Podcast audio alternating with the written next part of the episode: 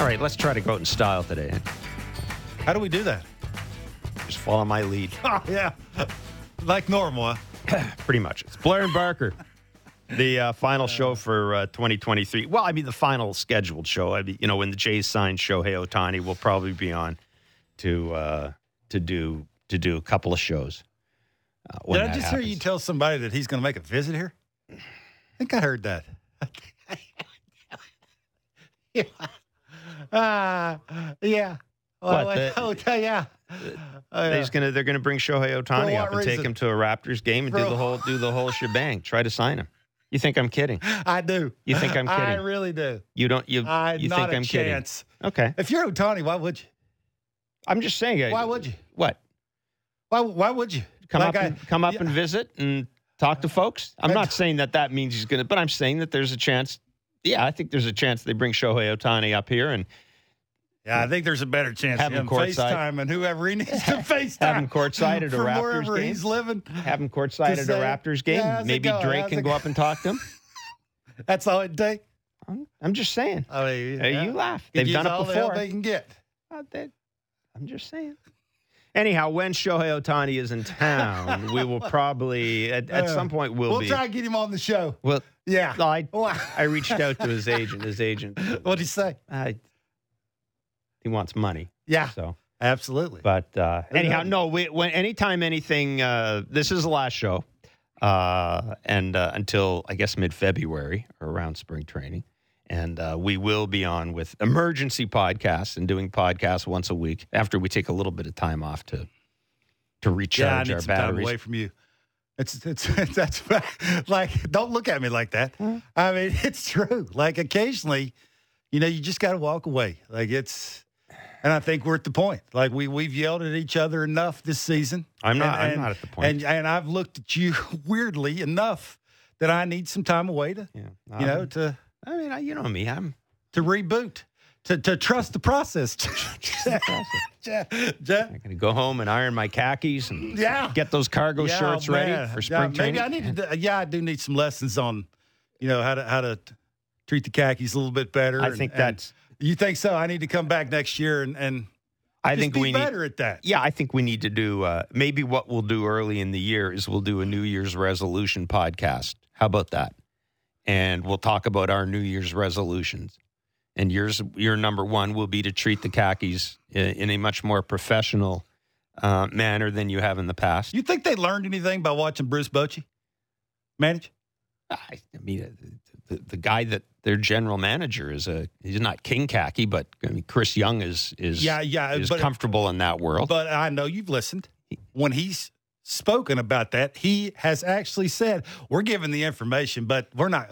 Can I we're- tell you something? No, but no way we're getting in the way. That that's I think is the difference. and you have a manager who's been around long enough to go, okay, I, I- at least hear it, and I'm going to try and go out and apply what I see. Yeah. added with what you're the I'm information say you're giving me. this. I'm going to say this. I don't know anymore which team slash GM slash manager is khaki friendly, is cakified. I, I don't know anymore. I, I just don't Yeah, know anymore. tough. I think that about 70% of the stuff spewed by both sides is BS. I just don't I I I don't know. I don't know how much influence having decisions. I, I don't know. It, it's all it's very confusing. And um, you know, start with the local team here. I mean, I still don't know what the hell happened. You know, Shi Davidi will join us at eleven thirty. I'm just going to ask Shi why, why has nobody spoken to John Schneider?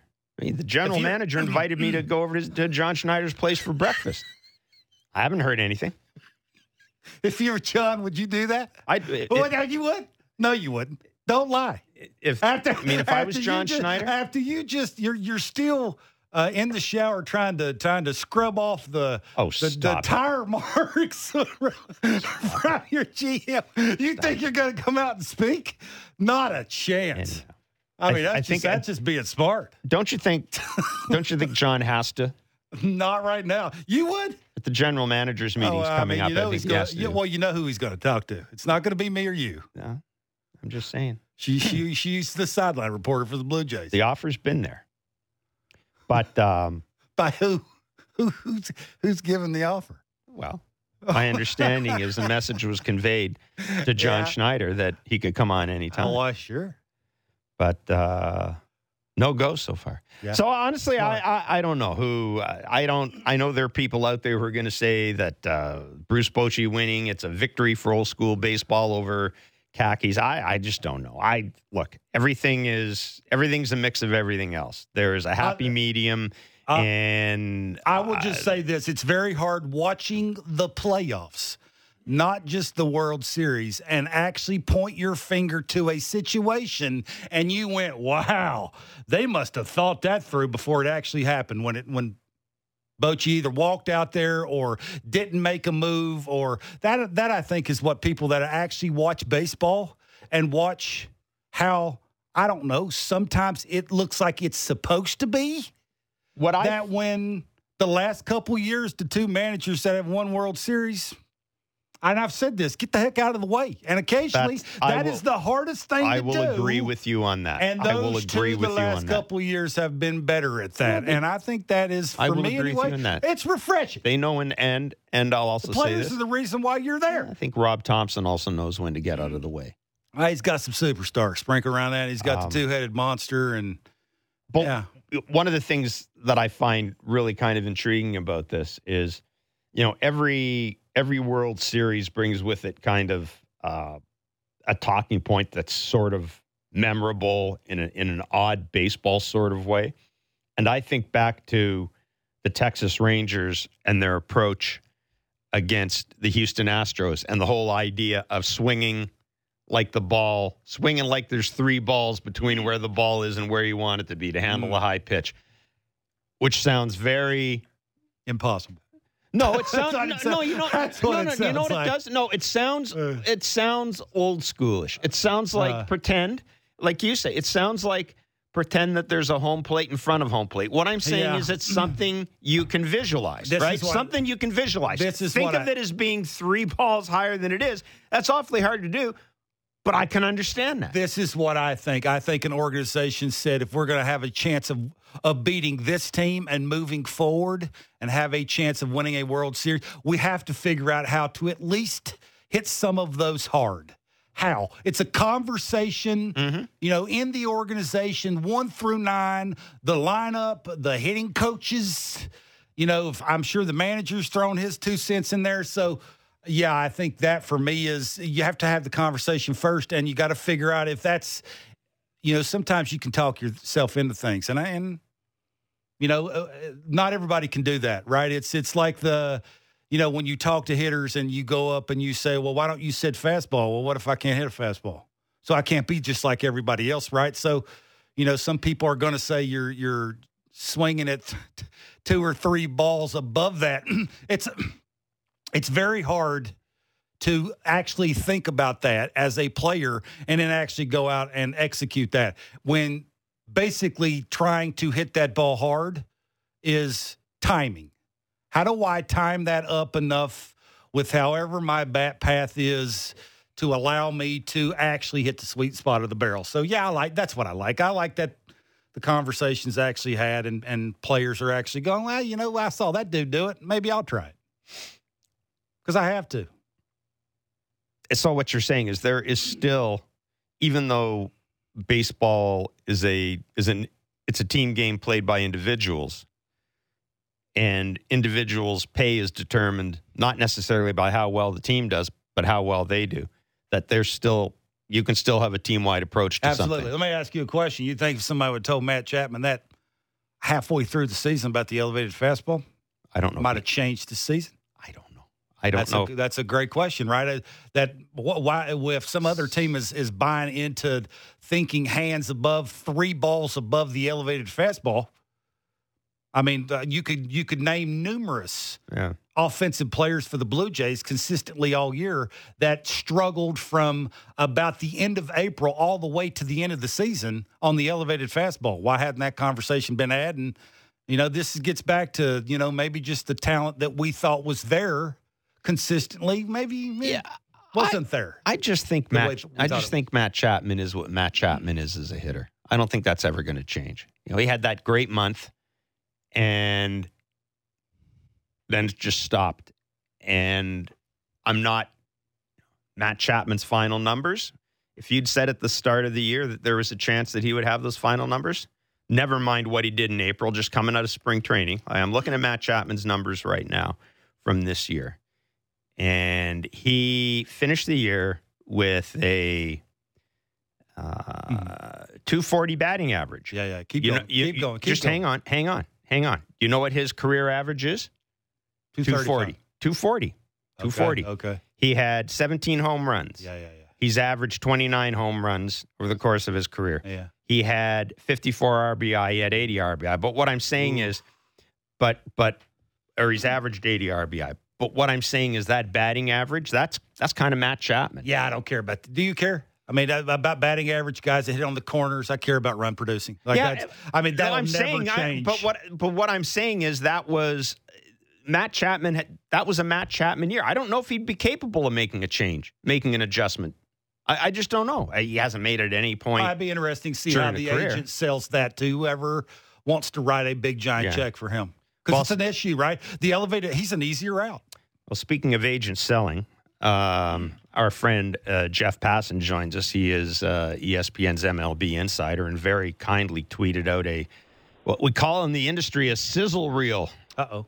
for Josh Hader. Mr. Passan, how are you, sir? So the the the free agent selling period, I guess, is has begun. Uh, I know we all eagerly await Scott Boras's book, the book according to Scott, that is going to tell us why we absolutely need to re-sign Matt Chapman, and it'll be the worst decision in the history of the franchise if we don't.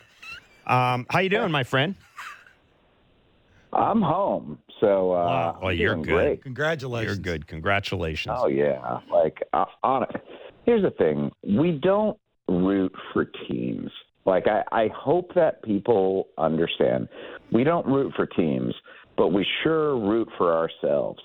And the Oh, yeah. Texas Rangers winning was was a godsend to me because I was I was going to, you know, I was going to have to go back down to Texas, and then I was going to have to fly back to Phoenix for the for the GM meetings this week, and by the end of that, I was going to have been uh, between October 7th and November 9th home for a total of 14 hours. So the fact that I got to see my wife and kids and dog, uh, life is good. Yeah, people don't realize that Mm-hmm. the sports writer's favorite team is whoever wins the first game of the World Series. It just is. I hate to say it. It's that that that's exactly No, what it is. Like if we're if we're just being brutally honest here, whoever win game one, like, and and here's the thing: if if it's a really bad postseason and there have been short series beforehand, and I've gotten some time at home, then yeah, you know, I don't mind it going seven games at that point. But when you're coming off a couple of LCSs that have been seven games, Mm. um, the the quick series, uh, it it was not the worst thing for me, selfishly, personally. So tell me this: what what overarching lesson Hmm. takeaway do we have from the World Series? My friend Mr. Barker finds it's interesting that Bruce Bochy and Dusty Baker have won the last two World Series. Two managers who I, I, I think Barker kind of put this the right way. They know. Regardless of your view of analytical balance or anything like that, it seems as if they're both real good at knowing when to get out of the way. Um, is is that is that you know is that too simplistic sort of to uh, an approach to to read into this World Series that it was uh, another old school manager who knows when to get out of the way and and let his team yeah, play. I, I think, you know, I think that the old school manager who ended up winning this year just had a much better team. Yeah. Like that. That's yeah. you Corey when I look at Seager, the- old school manager had Yeah. had the new age Reggie Jackson, or basically. I, I mean, seriously. Um, you know what I took away from it? Um, there was one error in the entirety of the World Series, and Right. I just appreciate clean baseball so much. And you mentioned that both uh, teams going into the World Series had been really good. Yep, and and it proved out on the field. And I, I mean, anyone who watched those games and knows baseball had to be just in love with the defense. After the first three games, the story didn't end up running. It was going to Mhm. run if it was two-two, but uh, when the Rangers won Game Four, uh, story just got banged. Um, but I, I went back and looked at every ball in play in games one through three and wrote down like good plays. And there were like eight good defensive plays a game and like two or three spectacular ones. I mean, uh, you know, a guy like Josh Jung, um, I'm not going to say he's Nolan Arenado because he's not.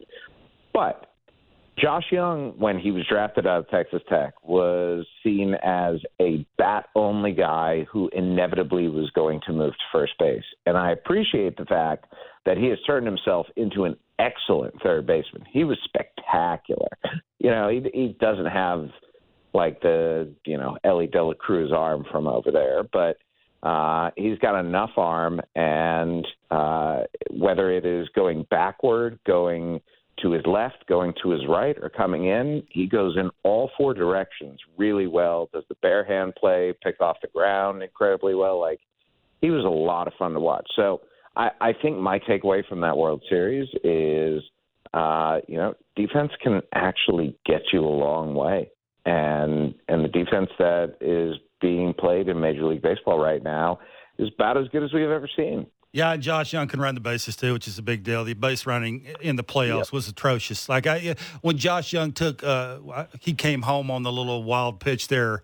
You know, he's not a fast runner, but you know, getting the right. That was a great read. Absolutely, though. absolutely. Mm-hmm. That's what you have to do, right? You just got everything's got to be right.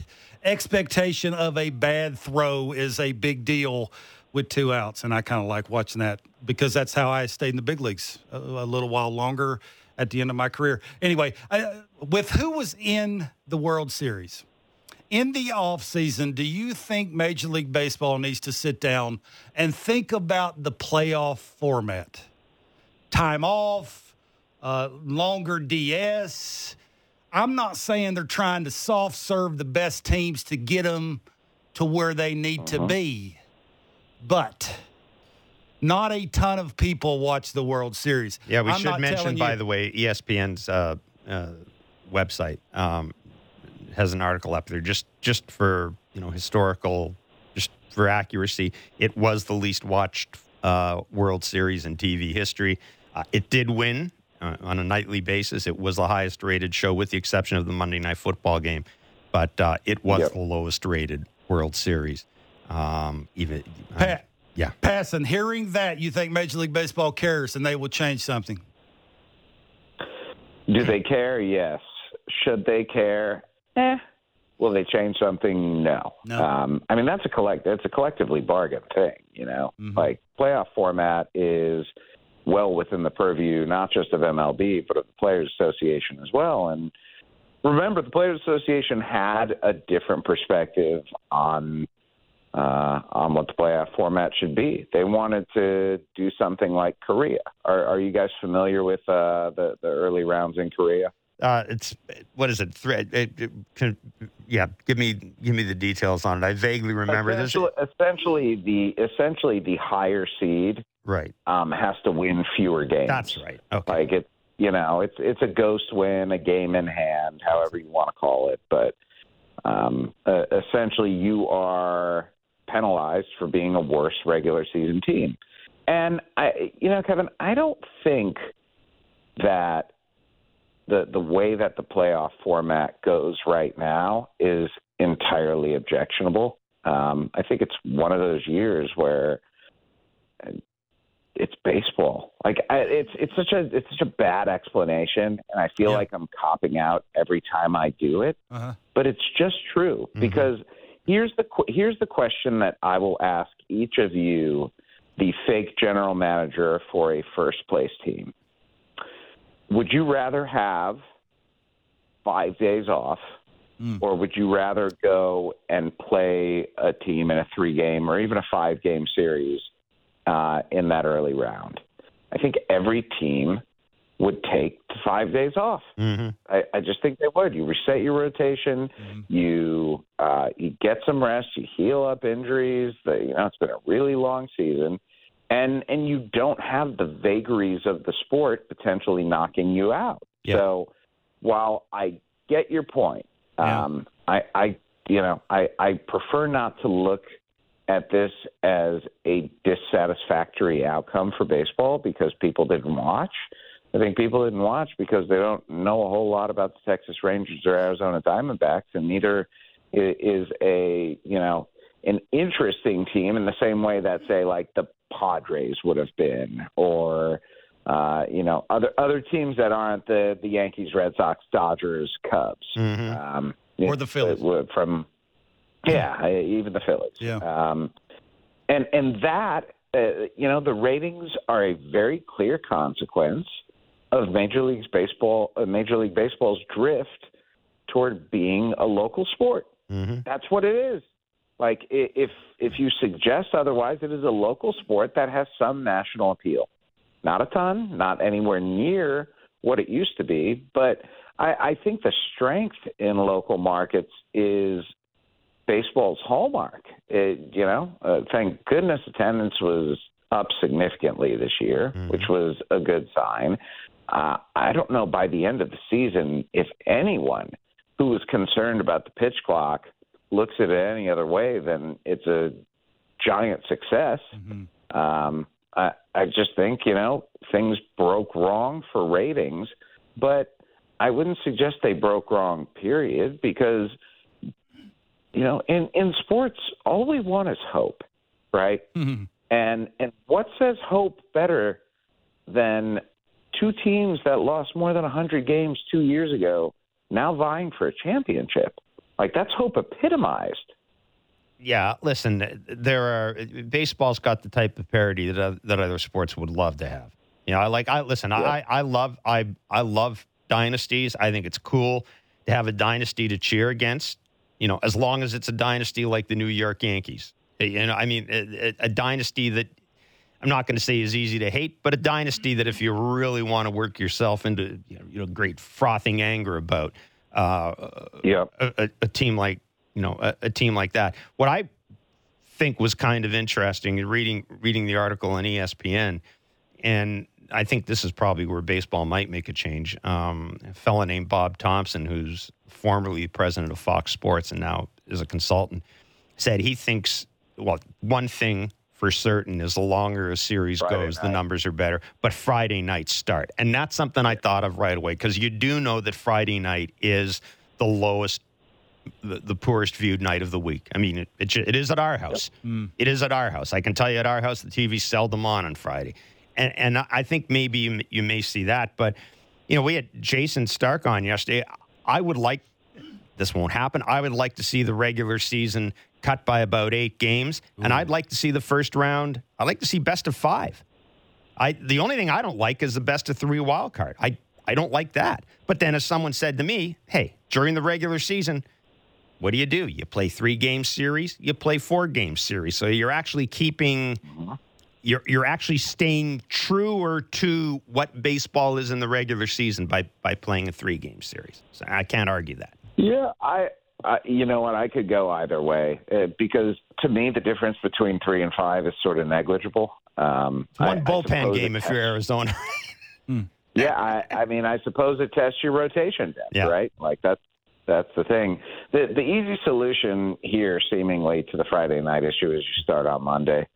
Um, You know, you go Monday, Tuesday off Wednesday. The the whole point of starting Friday is to avoid Sundays, yes, right? You don't want to go head to head with Like the they NFL. just- yeah, Yeah, they understand the NFL is an unstoppable juggernaut, but uh, you know, you also if you start on Monday, you're going up against Monday Night Football, which uh, is uh, you know not Yes. not great itself. Like they- they're if Major League Baseball is comparing itself to the NFL or trying to work around the NFL, that that's just a problem that has a really difficult solution. Um, and and it's almost like baseball needs to be the counter program to that, Mhm. rather than um, you know rather than thinking that it's going to compare itself because there is no comparison anymore. I mean, the high. I think the the last game did I see it had like 11 million and it peaked at 13 million. I mean, the NFL doubles that on a weekly basis with regular season games. It's just uh, it is an unstoppable force in America. I, I would suggest that the NFL is the most beloved thing in the United States. Um, is is there something uh, like No, is I- there something I'm not thinking of? can't. I like mean, the I most can't beloved any. institution in the United States is the National Football League. Yeah, I, I don't think there's any argument with that at all. Yeah, there's some really smart people running baseball. Hopefully, they can figure out rest. I mean, they've, they've tried to figure out everything else. Hopefully, they can do that, and we'll we'll see the best teams in, in the in the best and biggest of, of all the games. I, I do want to ask a Blue Jays question, and and there are some some players that are available that would be real interesting in a Jays uniform. And I just I, I want to ask you eh, any feeling about any of these players. May I will throw Josh Hader in there because at the end of the season I would ask some people is Jordan Romano your closer and I would get matchups in big bold letters on text they obviously think they need a ninth inning guy. I'm going to throw his name in there. Probably not going to happen because you're looking in somewhere probably around the Edwin Diaz money, and I'm thinking the Blue Jays won't yep. spend that on a closer. But I will ask somebody like JD Martinez, right? Professional hitter, in the middle Ohtani? of the order. No, not a chance. Uh, JD Martinez, who's 36, Jorge Soler, who's 32. Uh, Hunter Renfroe. you're looking at predictability. That'll Jeff, sell tickets. That, that predictability, dudes that can get it down and get it singing. Those three guys can do that. Any chance? Sure. Um, are, are, we just skipping over Ohtani? Yeah, Barker. I, have told yeah, Barker that Ohtani, they're going to bring Ohtani into town and take him to a Raptors game and do the whole thing. Are the Raptors any good? Yeah. Well, I'm just they're going to court him. Why wouldn't you? they will court him. Are the Raptors they any might, good? They might. Fa- are the Raptors any they good? Might, they might FaceTime him, but I mean, okay. Well, we'll throw Ohtani in there too. Sure, why not?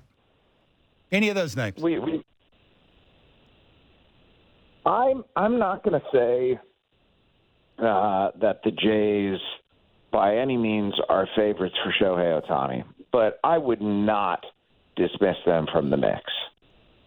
And and here's why: um, the Jays have one country already. Wouldn't it be nice to have two? Yeah. Yeah. And yeah. and would well, actually nice got three: have... Alberta, Quebec, and Canada. Three technically. Wouldn't it be nice to have, um, you know, the international revenue streams pouring? And that's that's the thing about the investment in Shohei Ohtani. Every other player in baseball, when you are signing him to a free agent contract, you're doing so based on a calculation of how much is he going to produce and how much is he going to help my team on the field. With Ohtani, the calculus is different.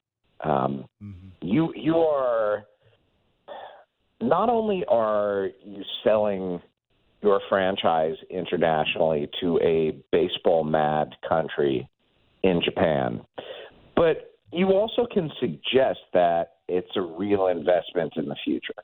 And here's what I mean by that. Um, if Shohei Ohtani signs with the Toronto Blue Jays, with the Los Angeles Dodgers, with the Chicago Cubs, whoever you know, whoever it may be, with the Texas Rangers, with the you know, resigns with the Angels, goes to San Francisco, goes to New York, who knows where it is. Wherever it is, though, a generation of Japanese kids is going to grow up knowing that team just because Ohtani is on it. And when they come over, you know, these kids are going to grow up and one of them is going to turn into a star. And when they are considering where to play 15 years down the road, there might be an affinity for this particular team just because that's who Ohtani played for. Now, I understand you can't assign a whole lot of value to that, but it's also not negligible. And, and that's the thing about Ohtani. Beyond the pitching, beyond the hitting, uh, he he brings those secondary and tertiary factors that other players simply don't. So when he's going to be asking for 50 you know 50 plus million dollars a year, there's a reason for that because he's actually worth it. How soon do you think he will make a decision? And the other free sort of question I'll kind of dovetail off that because um, we're up against it a bit here. Uh, Juan Soto and the San Diego Padres. How, how concerned would you be about the Padres you know the story that the report that they they needed they basically took out a 15 million 50 million dollar loan uh, yeah. in part to, to cover payroll um, how concerned uh, would so you let be me, about let me that? hit all of these. Okay. Let me hit all of these, and I'll try to be quick. Okay. Um, I think Soler is probably the best fit. Right. Um, I think that Ohtani. I, I don't know this. The industry believes it's going to be a winter meeting signing. Mm-hmm. Um, they they may be off on that though. Um, and oh shoot, what was the last one? I thought I had it. Oh, the Padres, and how how big a Oh, deal Padres. is that? Is their their bank loan? Well, listen, teams teams take loans often, right? Um, there, there are teams that are out of uh, compliance with the debt service rule all the time. That being said, when you have to go and take a loan uh, that's going to help cover payroll, generally speaking, that means you're probably going to be cutting payroll. Mm-hmm. And while they're losing Josh Hader in free agency and they're losing Blake Snell presumably in free agency as well, um, you know, they still may need to cut some more money. And Juan Soto is a really easy way to do it. They're not going to get the same level in caliber of prospects back that they gave up to get him. And it would be really frustrating to uh, end this, you know, experiment after a year and a half. But uh, at, at some point, you know, the, the ownership is just going to put its foot down.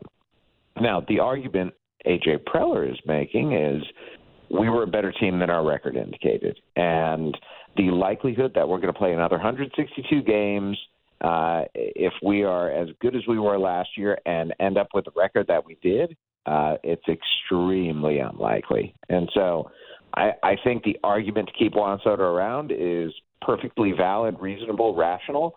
Uh, I just don't know uh, for certain whether the Padres' cuts are going to need to be so deep that they get down to say 200 million as opposed to 220 or 225. Jeff, really good of you to join us. Thank you so much. Uh, we appreciate your contributions all season long. You know that very well. And uh, enjoy the off season. Stay safe. Watch out for falling trees, and we'll talk. Uh, we'll talk next year. You're the best, buddy. Well, I, I I always enjoy my time with you guys, and for those who are listening, please understand you are very lucky that these two are on your radio every day because the quality of sports talk radio in many places is absolute garbage. Um, but uh, here in Toronto, uh, on Blair and Barker, it's even worse. I knew you were going to go there. I was about to go, Lance. Cut him off. Cut him off. Cut him off. Pass and be well. You're the best. Thanks, bud. right, boys, take, Take it care. easy. Thanks for everything. Jeff Passan, MLB insider with ESPN. Maybe I shouldn't have made the joke about the falling tree because Dip Break is back. Yeah, it's bad luck. Uh, yeah, I probably shouldn't have said that. But Mhm. anyhow. Um, so there you go. Yeah. So uh, see, uh, Passan not as dismissive about Shohei Ohtani coming here as you I mean, are. everything you Gotta said, some er- every, everything that both of you have said makes sense. Let's see what Shi says. Uh, Let's see if Shi says it makes sense. All right. All right. Shi Davidi, Sportsnet's MLB insider, joins us next. We'll see if he is uh, prepared for Shohei Ohtani's imminent arrival in Toronto as uh, the Blue Jays attempt to court the biggest free agent to come down the pipe in some time. Wish you're on TV so people could see your face. It's Blair and Barker on Sportsnet 590, the fan. Fresh views on everything in the National Football League. It's the Fan Checkdown with Matt Marchese and Donovan Bennett. Subscribe and download the show on Apple, Spotify, or wherever you get your podcasts.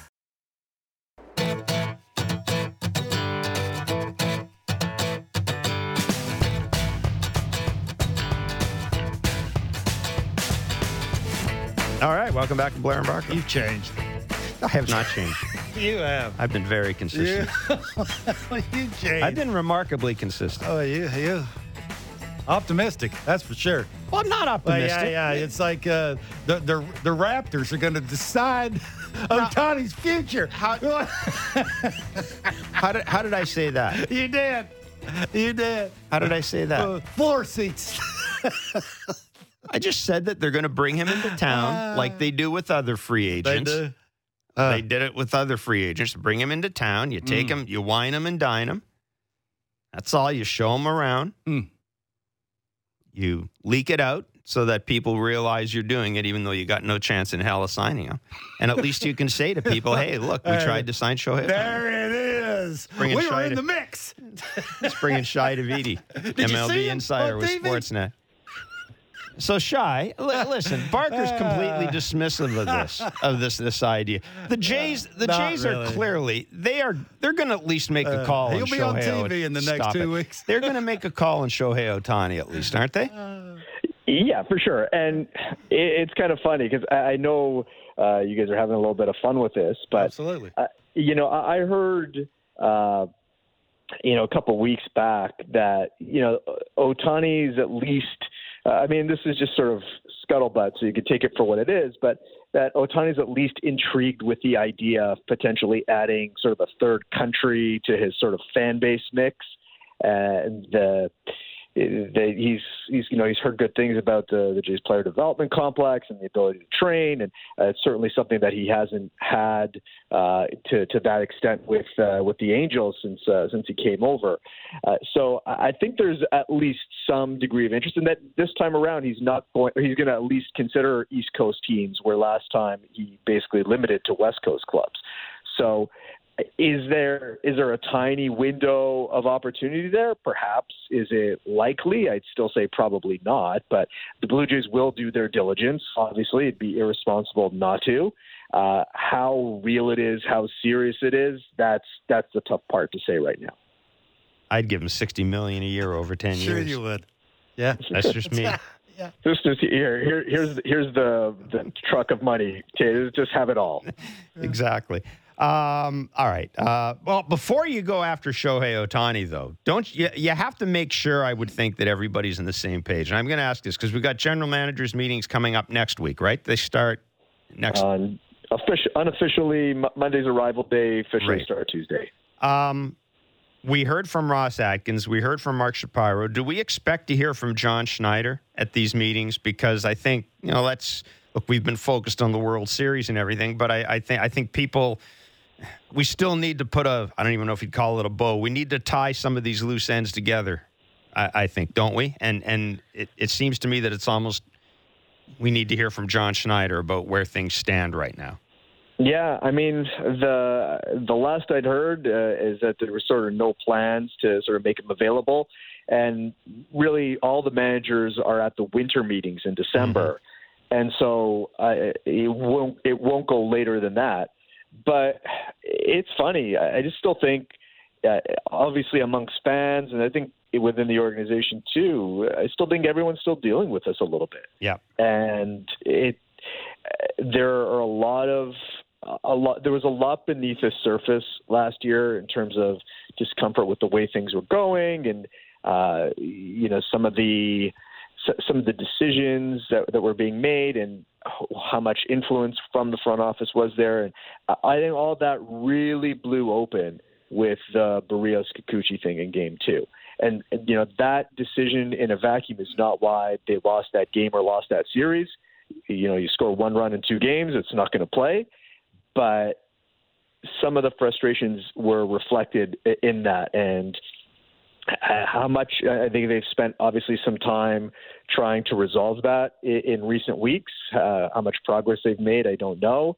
Uh, you know, one one thing that I expect maybe a little bit more clarity on is how the coaching staff may be constituted uh, to emerge in the next week. The you know.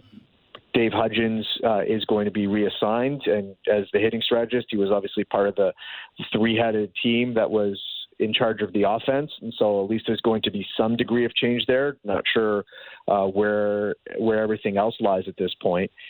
So some things are going to be different. Some more things have to change, and you're right, Jeff. I, there's still this is still unresolved, and I, I don't know necessarily that you can resolve it. Right? Mm. It's just you yep. just are left with a bad feeling from what happened last year. Shi, do you think we make too much about the hitting coaches and not enough about maybe they just don't have enough talent, one through nine in their order?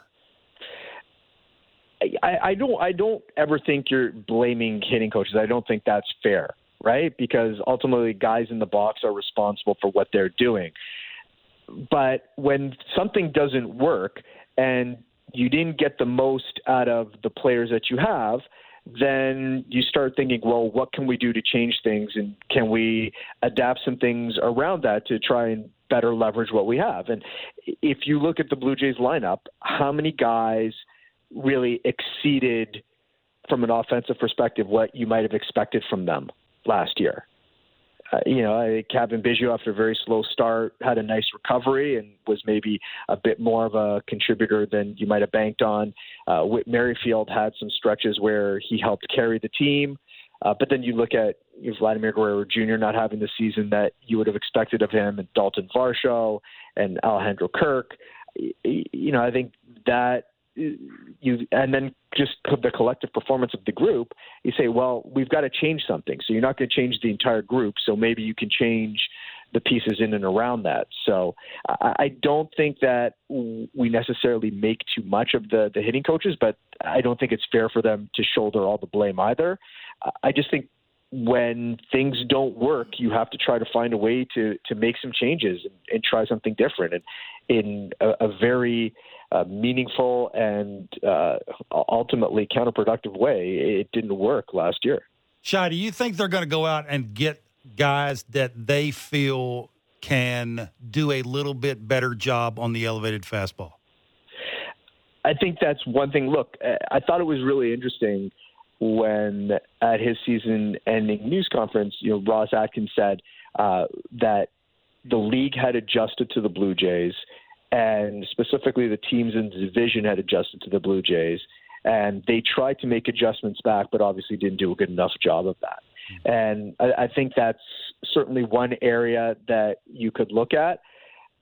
And you know, it, it, I'm not sure that you're necessarily isolating it just that one thing, but if you have a lot of hitters with similar vulnerabilities, and look, like the elevated fastball works across baseball. That's why you're seeing so much of it. Uh, but you you don't want to have a bunch of guys who kind of get out the same way because that makes it easier for opposing pitchers to kind of get in a rhythm and they don't have to change what they're doing and there's a theory that at least that helps them roll. So, you know, I, I think that that's certainly a, a part of it. But ultimately, they just need some guys who are going to produce, yeah. right? Plain and simple. And uh, that's that's the goal and how they get it done. Uh, you know, ideally, yeah, you're not susceptible to that pitch because so many pitchers are doing it right now. Uh, but I think across baseball, hitters are trying to find ways to counteract that. Shi, you uh, put an article up on Sportsnet.ca about the minor league system. Who realistically, again, we we need to see who the Jays what they acquire in the offseason, but Uh, realistically, who in the minor leagues can you see contributing in some form next year, either right from the get go at opening day or during the season? Well, with the number of openings that they have on the roster, I'd be surprised if at least one, if not maybe two, from the group of players that includes Davis Schneider and Spencer Horwitz and Nathan Lukes and Ernie Clement. Uh, if they're not uh, uh, Bowden, uh, on the pitching side, Bowden Francis, uh, maybe Hagen Danner, that if at least uh, you know a couple of those guys aren't sort of in the mix, and, those are players that we saw last year. From players that we haven't yet seen, Orelvis Martinez is right there. Uh, Addison Barger is right there. They just need to push through and uh, just continue to build on the progress that they made this past season. Uh, and then the big one is Ricky Tiedemann, and he's obviously got a chance to be a significant difference maker with the stuff that he has. I think the Blue Jays were happy that he was able to get a little bit more work in at the Arizona Fall League to uh, help make up for some of the downtime that he had with uh, with a couple injuries uh, this past season. But uh, I think that he's if he's healthy and, and locked in, uh, he's going to be right there and putting a lot of pressure on people to add him to the roster. And then ultimately, it's going to become an issue of how much workload can you put on him uh, because he's only in the neighborhood of 60 something innings this year after 80 something innings the year before. You know, he hasn't cracked triple digits yet. How much work can you realistically put on him in the major league environment? But uh, I think those are sort of the, the likeliest groups where you're going to see some contributions. And then someone like uh, Alan Roden, who finished this year in double A, could potentially start next year even as high as AAA, depending on how his offseason goes and how he looks in the spring. Uh, that's an outfielder, left-handed hitter, good approach at the plate, someone um, someone who's really got a chance to make an impact in the in the shorter term. Yeah, Alek Manoah too. Where you at? Right, that's a, that's a big unknown of just what are you going to get come spring training. I I, I wonder, it, do you think they will have to trade a big name? For them to get what they want. Say uh, George Springer. I know he's got three years left. I think it's like a little over 67 million. I, he, they'd have to eat some of that. But any chance you think something like that could happen, or will it just be they're going to fill in the blanks with you know a Soler, a Martinez, something like that? I mean, they could go uh, either route. Look, I think the trade route is always on the table, and I don't know. I don't know that I would say this definitively, but just the impression I have is that the Blue Jays are in a spot where they don't necessarily want to make subtract trades from their farm system right now, like uh, you know, with significant pieces. Mm-hmm. Right? They want to keep their top their top guys. Uh, just because it, it, they have been thinned out over the, the past several seasons, dealing from there. So, uh, you know, could you do a, a, a you know major league piece for a major league piece type challenge trade? Uh, yeah, I, I think that's possible. Uh, I don't know that they're definitively looking going into it, but you know, the one thing that a trade does is it allows you to maybe move some money when you're taking some money back, as opposed to just adding money when you get to free agency. And uh, you know, I think the Blue Jays, if they're going to be spending in and around the same level that they were at this year, and that's what you know Mark Shapiro seemed to indicate when he spoke. You know, I think they probably have somewhere between the 40 to 50 million dollar range to work with this off season, uh, give or take. You know, you can do some significant work with that, but you know, if you go one big piece, then all of a sudden, you know, you don't have much else, and you've got multiple holes to fill. So, uh, a, trade could certainly help in that way, uh, but I don't at least the sense I've had so far, that I don't think that they're sort of hell bent on on trading off the roster. Yeah. Shi, listen, we really appreciate mm-hmm. your time today. We uh, appreciate your help, your time all season long. For sure. Um, travel safely to the GM's meetings and the winter meetings, and uh, we shall be in touch. And when Shohei Ohtani's in town, I'll, I'll make certain that we have you on. yeah, that wouldn't that be nice? Oh, that'd, that'd be a good one. Take care. Uh, See you, Thanks, buddy. guys. All right. Take care. Shi Davidi, MLB Insider with Sports. Oh, no, I hope I'm wrong. Oh, I just I'm having fun. It's a final show there. A guy can a guy can dream, can't he? Like I understand. I, mean, I understand there's a slow and steady process with this team. I get that. And I get Jorge Soler and Hunter Renfroe. you know, make the lineup that I get all that. But I want to be excited. I, I want to be excited. I, I don't want any I don't want to go through the the Brandon Belt slash well, Dalton Varsho no cleanup hitter. So you should be excited about that. I want to be excited. Is, is, there anything wrong with that? I want to sell some sizzle. I want to be excited. You are full of sizzle. Folk show. I mean, I am just saying, bring him in town, have courtside yeah, well, seats, make sure, sure everybody knows yeah, you're oh, courting him. No, no question. It's optics. Absolutely. I liked you better before you were cynical. I liked you better when better when you were the uh, oh, the boy. the uh, roles have reversed. Yeah, they have on this, have. on the show. I just I you know I don't like your cynicism matching my cynicism. It makes it, it makes it awfully hard for me. I two things I should never be. I should never be the youngest person in the room. I should never be the most optimistic person yeah, yeah. in the room. Remember that. Facts. Uh, hey, that's it uh, for us for 2023. A uh, bunch of people I got to thank. Uh, of course, Greg Sansoni, Dan Toman, Ryan Fabro. Yeah our bosses who give us the freedom to do what we want to do. Mm-hmm. Mark Boffo, our producer extraordinaire, puts up, wow. oh boy, he puts up with me. Lance, Andrew, David, Jen, everybody involved in putting takes a team this show on. It does take a team, yeah, to get this.